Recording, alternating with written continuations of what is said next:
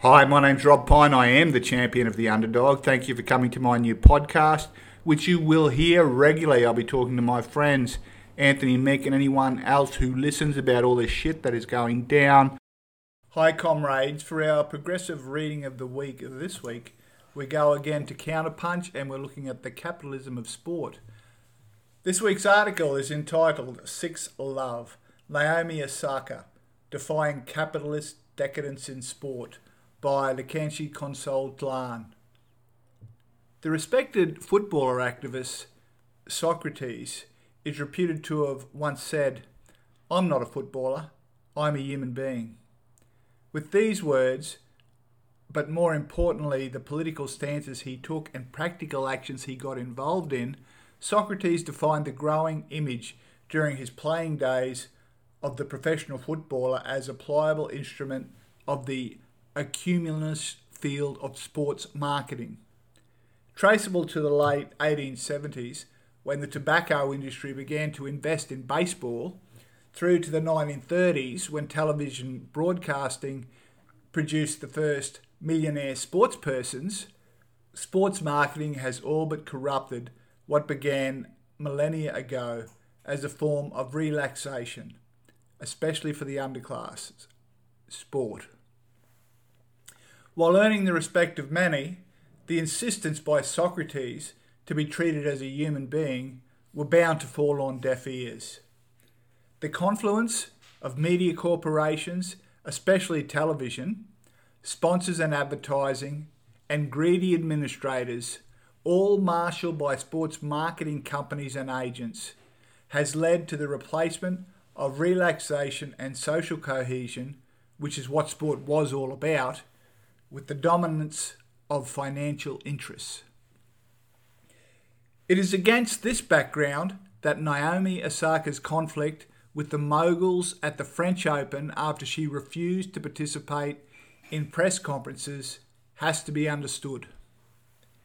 Stating her reasons as the punishing nature of press conferences and how, how they can destroy players, Osaka revealed that she had been going through depression before withdrawing from the tournament. Of course, not before she was fined $15,000, surely as an attempt to coerce her to continue enduring the spectacle. It may be pleasing that many express support for her brave stance.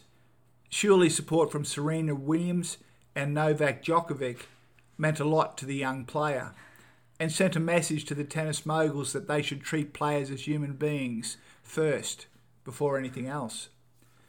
But this will not stop the rot in professional sport in general, whose roots have gone too deep. Modern sport is but a revival of ancient barbarism that sees elites exploiting and corrupting human physical abilities. In a 2018 article, Anna McCulloch quotes Oscar Robertson, a former student athlete and first president of the NBA Players Association, comparing modern sports persons to gladiators. Student athletes are treated like gladiators, revered by fans and coveted by NCAA member institutions for their ability to produce revenue, but ultimately viewed as disposable commodities. They are given no ability to negotiate the contents of their scholarships, often punished severely for even the smallest NCAA violations, and discarded in the event they suffer major injuries. Professional sportspersons are indeed treated as gladiators whose sole role has been reduced to entertaining the cheering crowds, all to the total disregard of the sportsperson's self actualization and well being. Like gladiators, whose primary role was to entertain the ruthless emperor and his royal cohorts, with cheering crowds serving only as sound effects and visual props, modern sportspersons are indirectly in the employee of sports marketing companies who make billions of dollars from bringing together the administrators, sponsors and advertisers, and broadcasters, each of these making further billions of dollars out of the sweat of other human beings. Osaka may not have the same level of political awareness that Socrates had. However, her actions exposed the ruthlessness and greed of the interests that control sport. And for that, her stance should be commended. Sponsors and advertisers pour billions of dollars into the multiple platforms at the games so that their brands may be showcased before, during, and after the matches. These range from naming rights, mentions in the corporate media, and airtime on television stations in the form of touchline billboards and media walls and bottles of beverage, which are compulsorily visual features at all the press conferences. For these companies, press conferences serve as a major marketing platform to reach billions of audi- reach, reach billions of audiences, read customers, across the world. For the anchor broadcasters, press conferences serve as sources of billions of dollars in revenue generated through subscriptions and advertisements, as well as from the sale of rebroadcasting rights to other broadcasters. In turn, the latter broadcasters also rake in further billions of dollars from local advertisers who understand the value of primetime television during major matches and following press conferences. In all these, it is the interests of capital that is primary, and not those of sportspersons and fans. The recent attempt to create the European Super League was a clear example of the decadent state of sports marketing.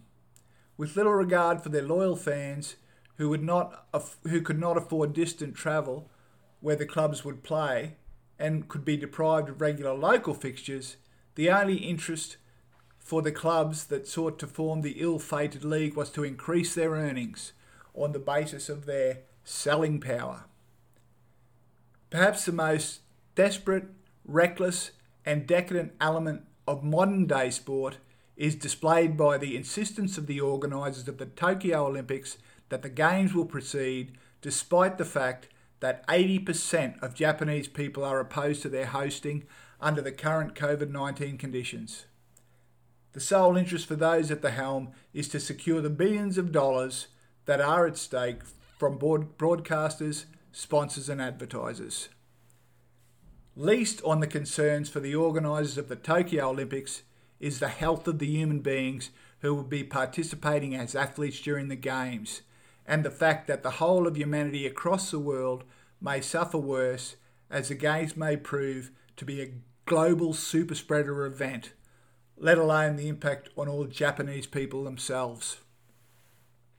Save for the activism by fans who stopped the creation of the European Super League, the elite interests that control professional sport continue to do as they wish due to various reasons. Central to all this is the hegemony of capital and its corrupting nature over almost all sporting activities. Relatedly, the ingrained individualism that results from the capitalist ethos where sports people see themselves as brands and not as human beings as Socrates would have wished. Like gladiators, they are made to continue to compete and render a spectacle with little regard to their physical and mental well being. The result of all these is that sports is now a new opiate. Those who would fight alongside conscientious sports people like Osaka and could invoke the activism of Socrates, Socrates, the fans themselves seem to have resigned themselves to the decay that is set into sport.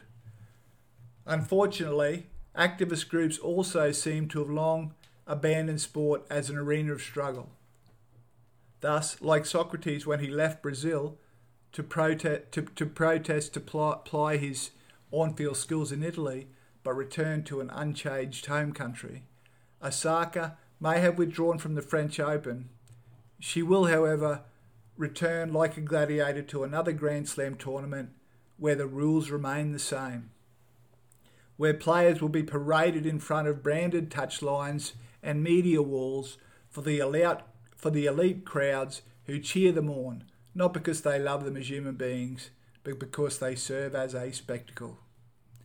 To change the decadent trajectory of professional sport, the stance taken by Osaka and the support expressed by her fellow players and fans broadly should be used as a platform for a renewed activism against the hegemony of capital over human creativity and physical prowess.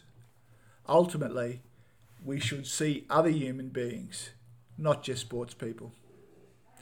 That's by Lakashi Console Tleane, who works for the University of South Africa.